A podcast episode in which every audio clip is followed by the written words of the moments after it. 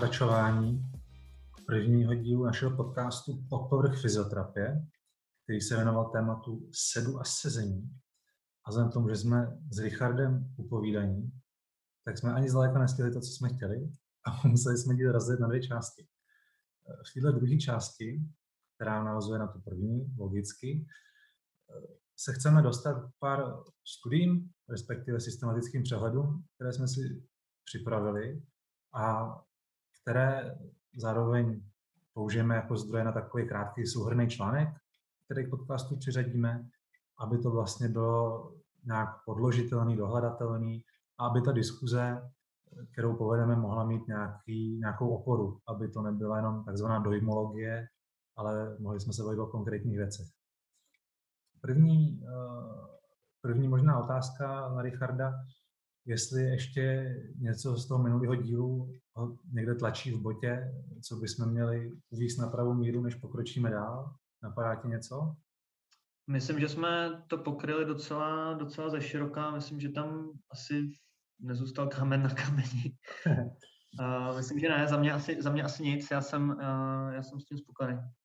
Dobře, dobře. Je možná jediná věc, která mi ještě běžela během přestávky v hlavě, kterou jsem eh, nějak měl, chtěl zdůraznit a myslím, že nezazněla na začátku, ale jenom krátce od tebe, Richarde, že vlastně rozdíl mezi tím sedem a sedavým způsobem života. Že vlastně, dejme tomu, takový velmi zjednodušený závěr eh, prvního dílu bychom mohli schrnout asi tak, že sed není nebezpečný a to, že sedíme, nejspíš nějak závažně nevede, nebo minimálně prokazatelně nevede k bolestem zád. Nicméně zřejmé, že fyzická aktivita, nějaký aktivní a zdravý životní styl je samozřejmě velmi výhodný a naopak ten je nějak vědecky podložený jako, jako nástroj pro snížení rizika rozvoje bolesti zád. Tak to mě tam tlačilo trošku mě a tahle na úvod toho druhého dílu si myslím, že, že to je takový dobrý překlenovací můstek. Vlastně první, první, co jsme si tady připravili, je práce od Sveina z roku 2020, což je, oba jsme se tomu smáli, systematický přehled systematických přehledů. Nevím, eh, Richard psal, že už, už nejvíce je víc eh, než tohle.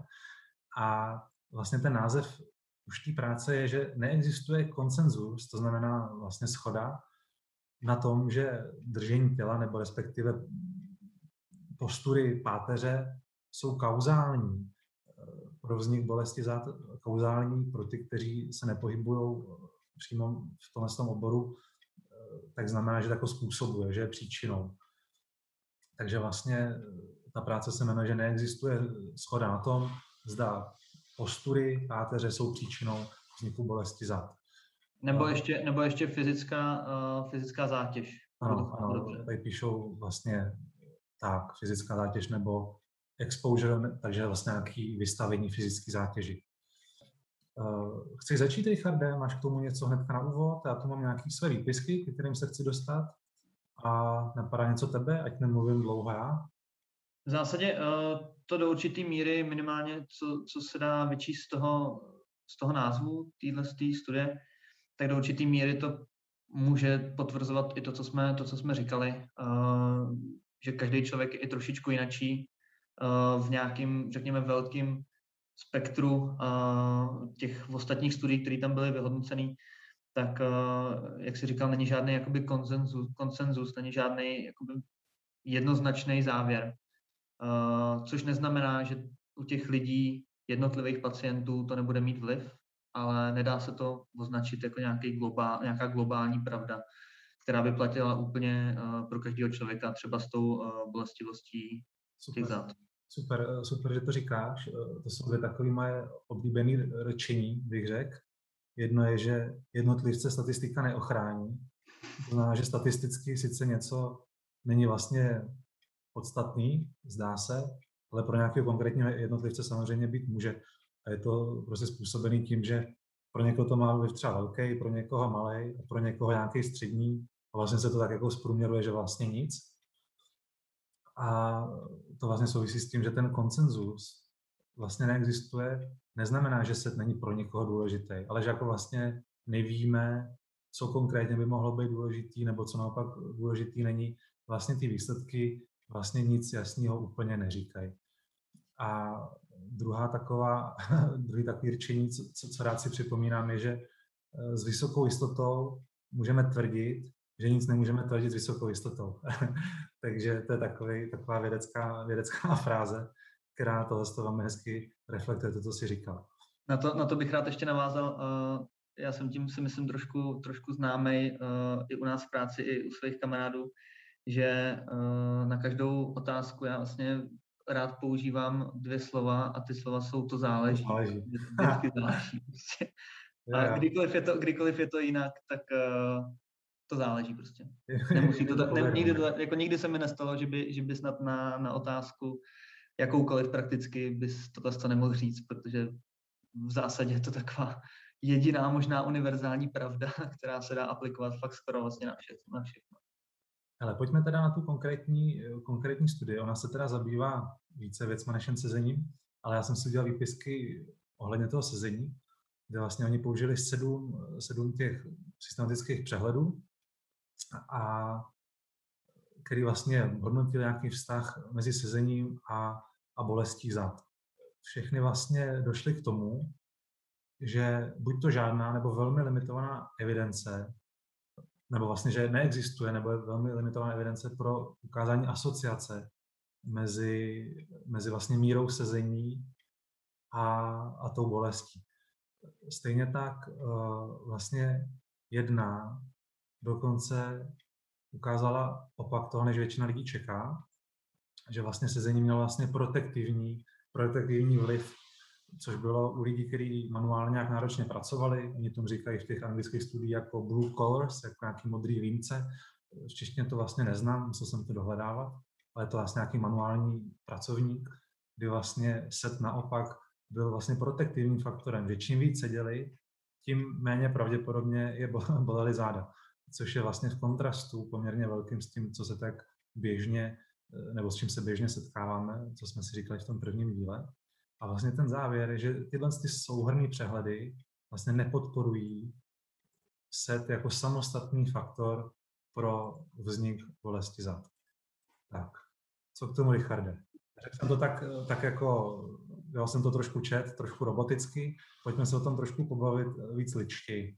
Samozřejmě to, co jsme se, to, co jsme se i bavili teďka vlastně předtím, než si, než si čet ty, ty výsledky.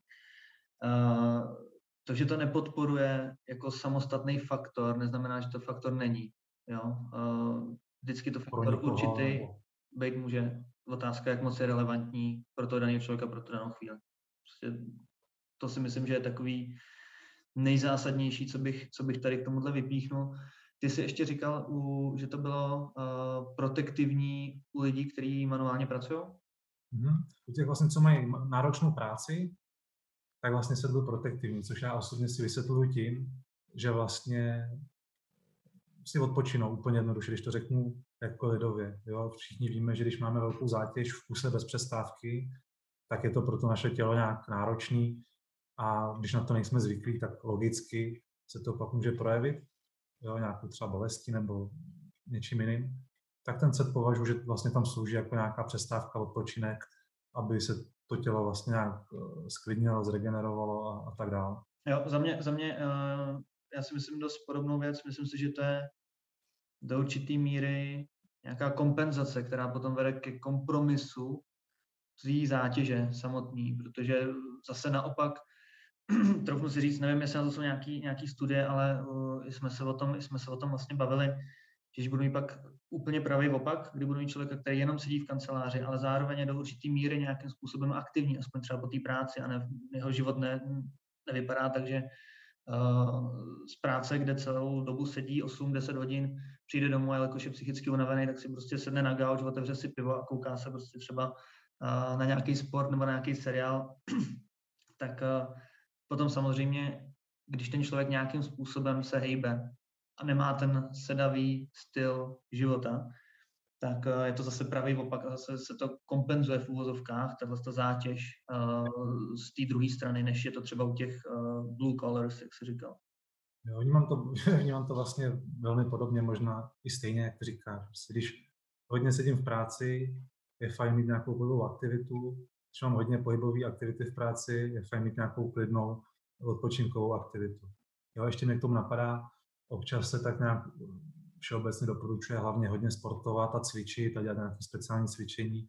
A myslím, že občas stačí se prostě projít nebo mít nějakou aktivitu, která člověka nějak naplňuje.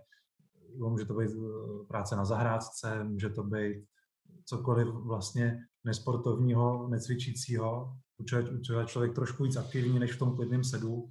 A to je vlastně to ono. Jo? To nemusí být podle mě nějaká velká speciální věc nebo něco extrémně náročného a tak. Souhlas. Za mě, za mě tam ještě uh, důležitý v úvozovkách jako dávat si pozor. Uh, teďka se mi relativně nakupilo dost lidí uh, s opačným problémem, který třeba v té práci, řekněme, jak jsem říkal ten příklad, celý den sedějí a potom vlastně trénují, dost často jsou třeba lidi, kteří trénují na triatlon. Uh, a naopak vlastně v úvozovkách jakoby přešvihnou tenhle, ten, tenhle tu jakoby kompenzaci pohybovou, kdy je to až zase přehnaný do druhého extrému, že ten člověk prakticky uh, eh, 8 hodin denně sedí, pak další třeba dvě hodiny klidně uh, trénuje a 6 hodin spí, tak potom samozřejmě, jako když trénuji jako profesionální sportovec relativně nebo poloprofesionální sportovec, tak samozřejmě nemůžu o to těla uh, čekat, že se nějakým způsobem zregeneruje, když pak vlastně relativně málo spím a uh, sedím velké množství nebo velkou část vlastně den třeba v té práci, kde jsem nějakým způsobem uh, vystavený tomu psychickému nátlaku do určité míry. Jasně. Ale, ale jako to ne, ne, ne, nepatří úplně pak do našeho, řekněme, do, do tohle z toho tématu, ale... Jo, já myslím, že jo, jenom bych to vlastně asi nesváděl já za sebe teda často nebo většinou na to sezení jako takový. Spíš bych si to představil, že třeba ten člověk na tu zátěž, kterou dělá po práci, není ještě připravený, není ještě adaptovaný udělal tam třeba nějakou tréninkovou chybu, příliš rychle zvýšil jeho zátěž nebo přesně má nedostatečnou regeneraci. Dokážu si představit, že i někdo, kdo bude, nevím, 8 hodin denně sedět v práci a pak bude 4 hodiny intenzivně sportovat, může být v pohodě, pokud na to bude zvyklý, připravený a bude mít adekvátní regeneraci. Ale myslím, že to tak asi myslel. Já jsem takový puntičkář, teď to víš. Ale dobrý, můžeme jít eh, dál, co myslíš? Jo, dvojka. Okay. Eh, to je další, další, co jsme si připravili. Je od autora, jeho jméno absolutně nezvládám vyslovit. Eh, je to Vaon Garm, napíšem to, napíšem to do toho článku pro ty, co si chtějí zlomit jazyk. Je to z roku 2018. Je to opět teda systematický přehled, eh, který se zabývá vlastně přestávkama v sezení na tu bolest zad a taky na diskomfort a pracovní produktivitu u lidí, kteří vlastně pracují v kancelářích, office workers, takže nějaký vlastně administrativa, kancelář a, a podobně. Co mě tam hnedka na úvod napadá, a vlastně to napadlo, když jsme mluvili o tom prvním případu, ale nějak jsem to zapomněl, že u těch studií je podle mě dost důležitý, jak vlastně definují bolest, jo, protože často to je vlastně něco, co má trvat alespoň jeden den, jo, třeba většinu dnů v týdnu, a, nebo má to různé jiné definice a třeba ten diskomfort, jo, že vlastně když zkoumají diskomfort, tak to neznamená nutně, že zkoumají bolest a naopak.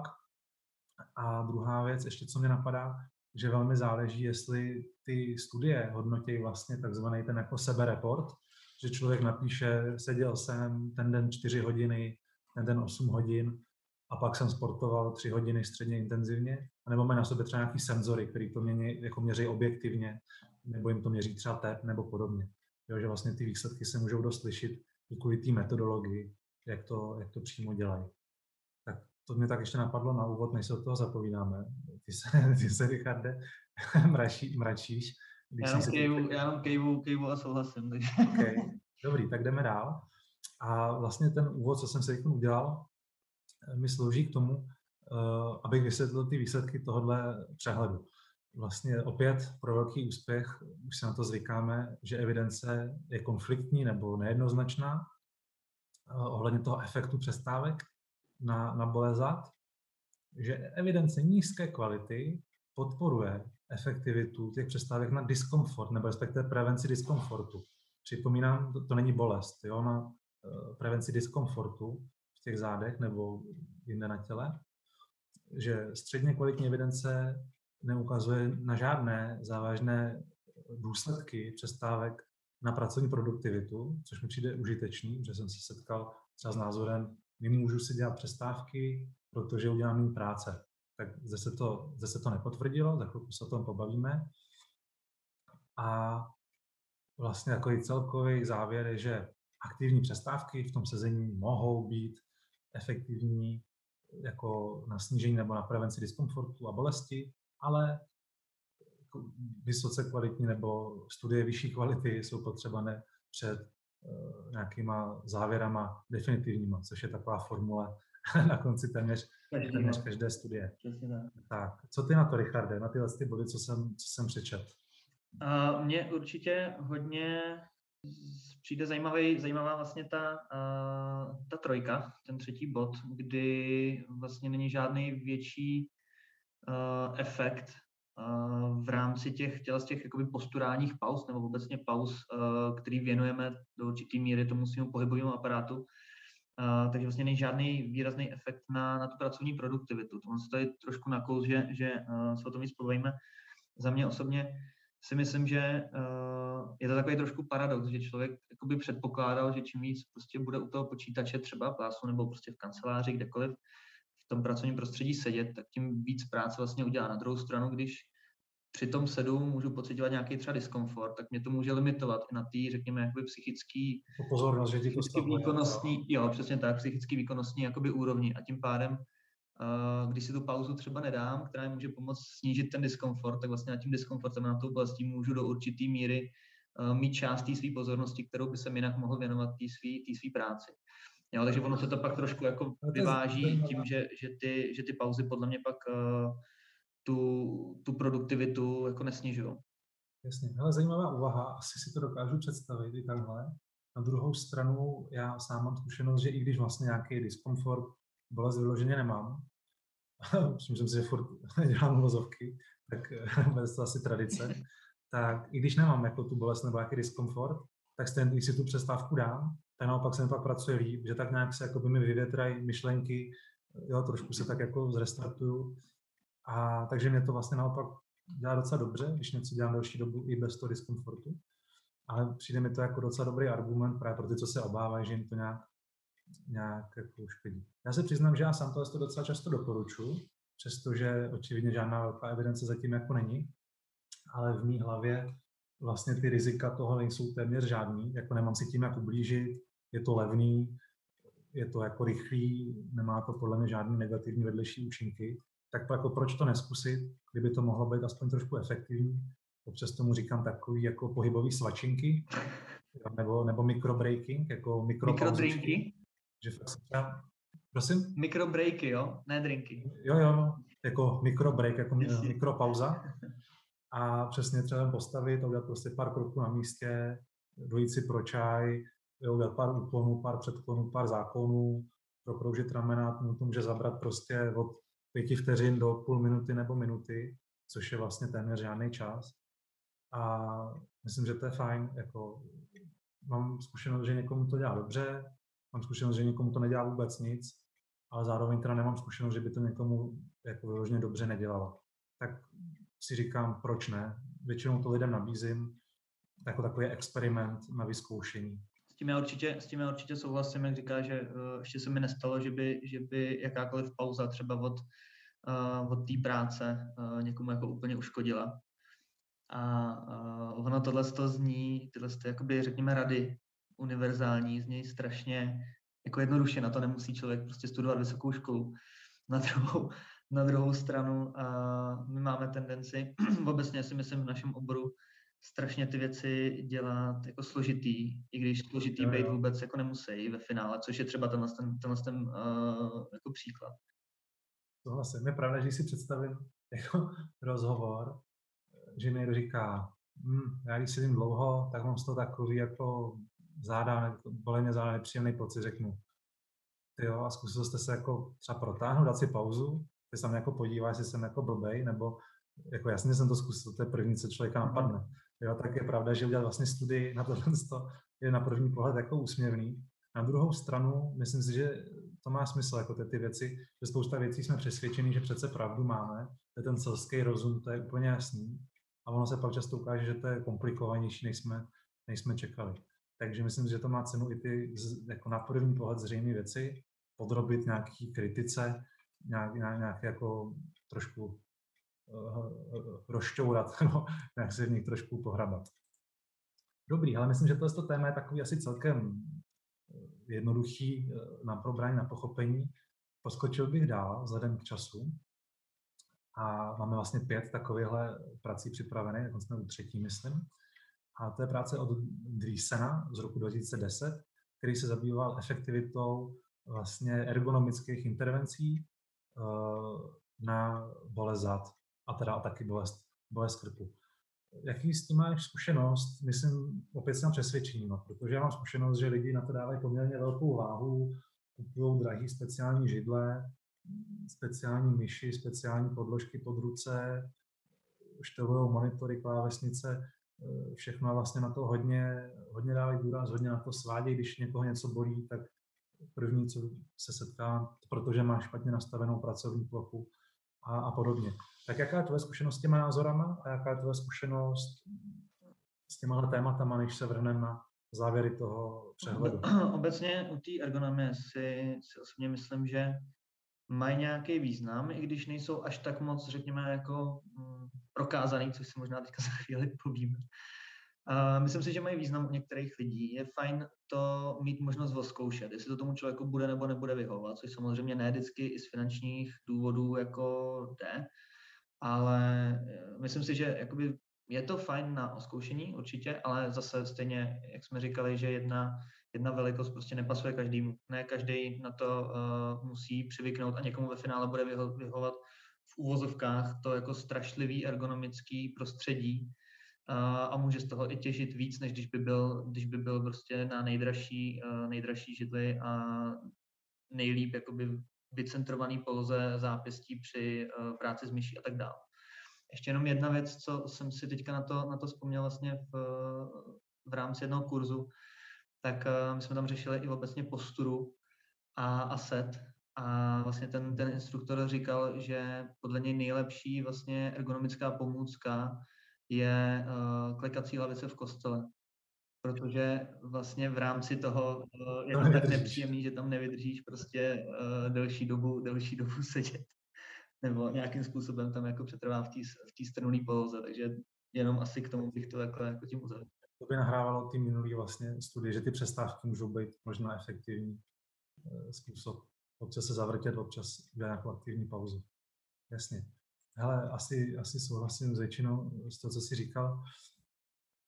Zároveň důležitý mi přijde oddělit vlastně vliv, dejme tomu, nastavení, té ergonomie nebo toho držení těla a všech těchto těch podobných věcí, oddělit vlastně, jestli to má vliv na vznik bolesti, nebo vliv na bolest, která už jako je, nebo kterou už jako mám moje vidění tohohle tématu je takový, že vlastně pokud mám bolest, už nějakou probíhající, a to nemusí, že zrovna teď v ten moment ji cítím, ale jsem v nějaký prostě epizodě, která třeba nějak čase jako kolísa, tak mám jako svoji osobní zkušenost, ale i zkušenost jako s klientama, pacientama a i tak jako z těch různých uh, studií a rozhovorů s jinými odborníky a podobně, že vlastně tam samozřejmě to má vliv. Jo? Někoho dráždí sedět příliš nahrbeně, někoho volí se příliš prohnutě, někoho dráždí sedět uprostřed, jo, někoho dráždí prostě tvrdá židle, někoho dráždí měkká. Je to podle mě právě hrozně různorodý. Nedá se to úplně jako zjednodušit na nějaký pro všechny pravidlo, ale myslím si, že pokud už ta bolest jako je, takže ty věci můžou mít vliv. Jo? Ale co si naopak příliš nemyslím, nebo všeobecně nemyslím, že mají vliv jako na vznik těch eh, obtíží. Jo, myslím si, že mají, můžou podle mě mít jakoby vliv na vznik, když se třeba rychle změní. Jo, třeba jako vlastně ze dne na den změním, nevím, kancelář, mám tam málo místa na nohy, úplně jinou židli a úplně jinak daný monitor.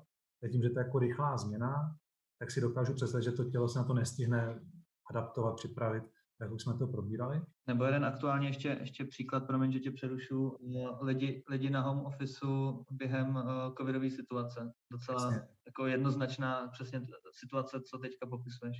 Jasně, taky vlastně rychlá změna přesně a místo, aby si seděl v kanceláři, na kterou jsi zvyklý, tak jsi různě na gauči v posteli a na, na úplně jiný židli a máš notebook místo klávesnice a podobně. To je vlastně ta rychlá změna. Tak to si představit jako dokážu.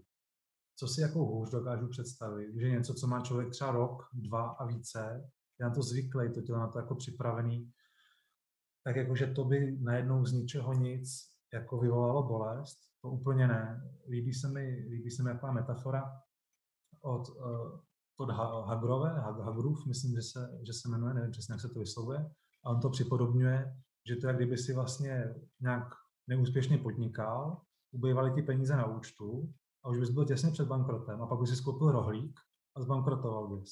Tak nemůžeš říct, bankrotoval jsem kvůli rohlíku. Jo, to je nějaká poslední kapka, která třeba může být faktor. A ono by se to nejspíš stalo i bez toho rohlíku, protože spousta jiných faktorů na tom, že mi vliv. Jo, Ale máš to na co svíz prostě. Přesně tak, jo, že dlouhodobě špatně spím, nesportuju, něco na mě leze a zrovna náhodou budu být v kanceláři, začne mě něco bolet, tak je to takový vděčnější, zase křivě obviněný ten set, než ty jiný faktory. Samozřejmě, to je diskutabilní a v každém případu to může být úplně jinak, ale jsem opatrný k těm tvrdým závěrům, že nějak to svalit na jednu jedinou věc. Tam je důležité ještě k tomu, Dobře, ještě k tomu no, no. když se ptáme třeba v anamnéze, tohle to zohledňovat, vlastně i tyhle ty uh, faktory v obecně tý v úvozovkách zátěž, se nemusí zdát jako zátěž, ale i ten set, když se třeba změní, přesně jak jsi říkal, jednorázově nebo i u toho tvého kamaráda, prostě nějaký, dojde k nějakým změnám, který přesně úplně nejsem zvyklý, tak je dobrý uh, to zohlednit, i když s tím nemusí třeba uh, na první pohled souviset přesně jako, uh, může to být i nějaká nemoc před tou epizodou vlastně té bolesti. Jo, že tam jako těch, těch faktorů. Richarde, koukám, koukám na hodiny, jsme strašní, jsme ukecený, poskočíme dál. Uh, abych se dostal k těm závěrům toho Driesena z 2.10, o těch ergonomických úpravách a podobně, uh, tak opět vlastně nízká až středně kvalitní evidence ukazuje, že tyhle ty ergonomické intervence nejsou více efektivní, než eh, když se ty intervence neudělají na krátko i dlouhou dobu, nebo krátkodobě, dlouhodobě s ohledem na tu bolest zad a vlastně na tu incidenci, na to, jako jestli vznikne. Jo. Co vlastně tady ukazuje, že poměrně jako vlastně teď jsem se to teda zamotal, pardon, přeskočil jsem tady totiž, totiž řádek a ten rozdíl v tom, co jsem řekl já a tím, co tady je, co to je napsaný, je, že píšou vlastně, ano, na tu, ano, na tu, já jsem prohodil tu incidenci a tu intenzitu. Tak, pardon. Takže vlastně nemají nějaký zásadní vliv na tu incidenci a intenzitu a naopak vlastně to, tím, že těch studií je tam poměrně dost, a jsou i poměrně slušné kvality, tak vlastně se neukazuje efektivita na, na, tu, na vznik té bolesti zad. Trošku jsem se toho zamotal, pardon, koho to zajímá, tak si to přečte. Nicméně ten závěr je prostě takový, že žádný výrazně pozitivní efekty se tím rozhodně e, neprokázaly. Tím samozřejmě neznamená, jak už jsme zmínili, když už ta bolest probíhá a já si nějak upravím tu pracovní plochu, aby mi tam bylo příjemněji, aby to pro mě bylo nějak výhodnější, abych se tam dokázal víc uvolnit, líp zavrtět a podobně, tak to samozřejmě považuji za užitečný, ale to je něco no, trošku jiného. Jestli k tomu, Richard, něco nemáš, tak bych rovnou skočil dál, ať to stihneme, ale ještě se... Dál, jo, dobře, dobře, tak jo. A tady vlastně, vlastně předposlední je Kieran O'Sullivan, z roku 2012, který eh, zkoumali vliv těch dynamických židlí nebo dynamického sedu, což je ale právě něco jiného, než co jsme zmiňovali my. My jsme zmiňovali jakože vrtět se, dělat si aktivní přestávky, střídat ty sedy a podobně, když to oni zkoumali vliv vyloženě speciálních židlí, těch speciálních míčů a, a podobně, který vlastně mají zprostředkovat eh, to dynamické sezení. Vlastně ta, ten nápad zatím je takový, že u lidí s bolestí zad se ukazuje, že mají sníženou schopnost ty pozice měnit, že častěji sedí vlastně blíž těm koncovým pozicím, to znamená vlastně blíž krajnímu nahrbení nebo blíž krajnímu prohnutí a zřejmě asi jiným krajním pozicím. A že ty změny v tom sedu dělají vlastně méně často ale intenzivnější než lidi, kteří ty bolesti zad nemají. Což samozřejmě nemusí být příčinou těch bolestí zad, může to být následkem. A vlastně z tohohle důvodu oni se tím zabývali. Když vlastně tu dynamickou židlí zprostředkují časté drobné změny, zda to eh, jako pomůže. No, co myslíš, Richarde? Ty to víš, protože to už četl, ale to veliký úspěch. Opět žádná evidence nepodporuje využití z těch nástrojů jako samostatného přístupu k řešení bolesti zád. Což znamená, nebo co si z toho já, může to být asi součást nějakých konkrétních lidí, nějakého většího balíčku věcí, ale zároveň mezi řádky tam čtu vyhodit spoustu peněz za hrozně drahou židli a brát to jako všespásný nástroj, který mě ochrání před vznikem bolesti zad nebo vyřeší můj bolest zad, eh, to úplně jako není. Zároveň já bych to ještě doplnil tím, že uh, tyhle ty všechny možný speciální uh, zařízení máme hrozně často tendenci někdy správnou, někdy si myslím, že to je trošku na škodu, uh, hledat jakoby nějaký nástroj, který budou dělat věci jakoby za nás. Jo? Mm-hmm. přesně je tenhle ten jakoby případ toho, že máme nějaký speciální přístroj, který s náma bude hejbat a my jsme sami se sebou hejbat jakoby nemuseli. Čímž do určité míry uh, se umocňuje jakoby ten, ten uh, sedavý způsob jakoby života, kdy vlastně zase hledáme nějakou náhražku, která, která bude dělat věci místo nás, místo toho, aby jsme si prostě dali třeba nějakou uh, pauzu a nemuseli si kvůli tomu přesně pořizovat jakoby židli, která ani nevypadá, že by měla ve finále nějaký významnější efekt, než, než ta naše samotná jakoby volní aktivita. Myslíš, kterou... to, myslíš to tak, co si pod tím představím já, když to říkáš, tak si pod tím představím, že vlastně dáváme ty kompetence vlastně někam mimo sebe. Buď to nějakým nástrojem. Nebereme, nebereme v zásadě tu odpovědnost do určitý míry jakoby na sebe, by se dalo říct. Jo, že prostě uh, i co, co jsme ne, se odpovědnost, protože asi... Jak jsme se bavili i o té minulý, minulý uh, studii, vlastně tam vycházelo, že spíš je vhodný, když se dělají nějaký pauzy, to znamená, měníme tu posturu a nějakým způsobem se hejbeme aktivně my sami. Když to tady vlastně, co se týče těle z těch, těle z těch studií, co jsem četl uh, v rámci týhle, tý, tohle z toho uh, článku, tak uh, tam oni hledají vlastně nějakou pasivní korekci, řekněme, nebo nějakou pasivní náhradu tohohle, z těch aktivních vlastně uh, pohybových pauz.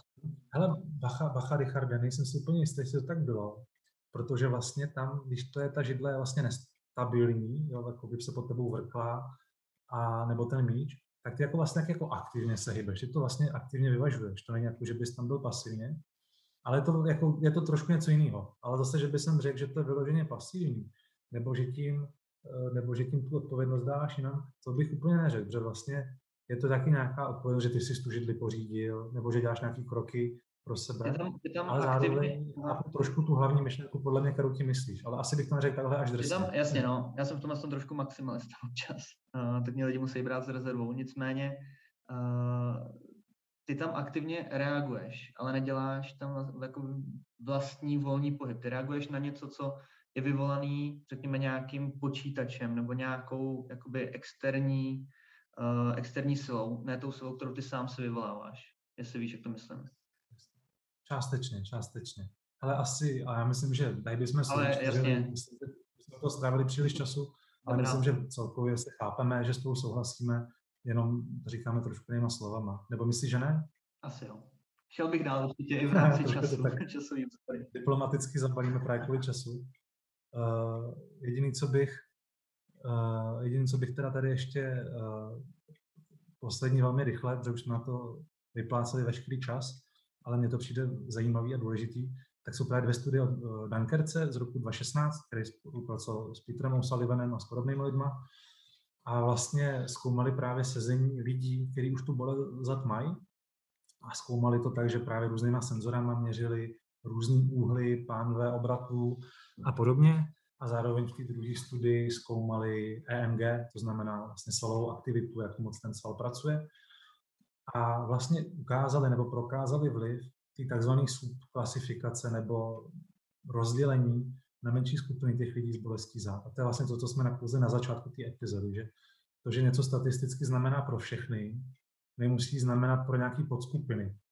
A oni vlastně rozdělili ty skupiny na dvě skupiny lidí. Jedný říkají jako, teď přesně teda jsem zapomněl ten název, ale v principu jakoby flekční typ, kteří vlastně více dráždí flexe páteře, to znamená jako předklon, a na druhou skupinu, který více dráždí záklon, takže nějakou extenční skupinu, dejme tomu, velmi zjednodušeně. Jo?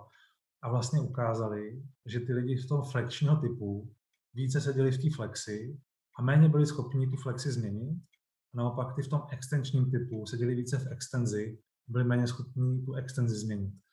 Což je takový hezký podle mě okruh na závěr, který vlastně trošku podporuje to, co jsme říkali na začátku, nebo někde v půlce, že vlastně ty jedinci s bolestí zad eh, můžou mít nebo mývají vlastně sníženou schopnost ty postury měnit, případně třeba i nějak jakoby vnímat, nebo tu oblast těla vnímat, že když něco dlouhodobě bolí, tak paradoxně to většinou vnímáš hůř, to je nějak celkem, celkem prokázaný.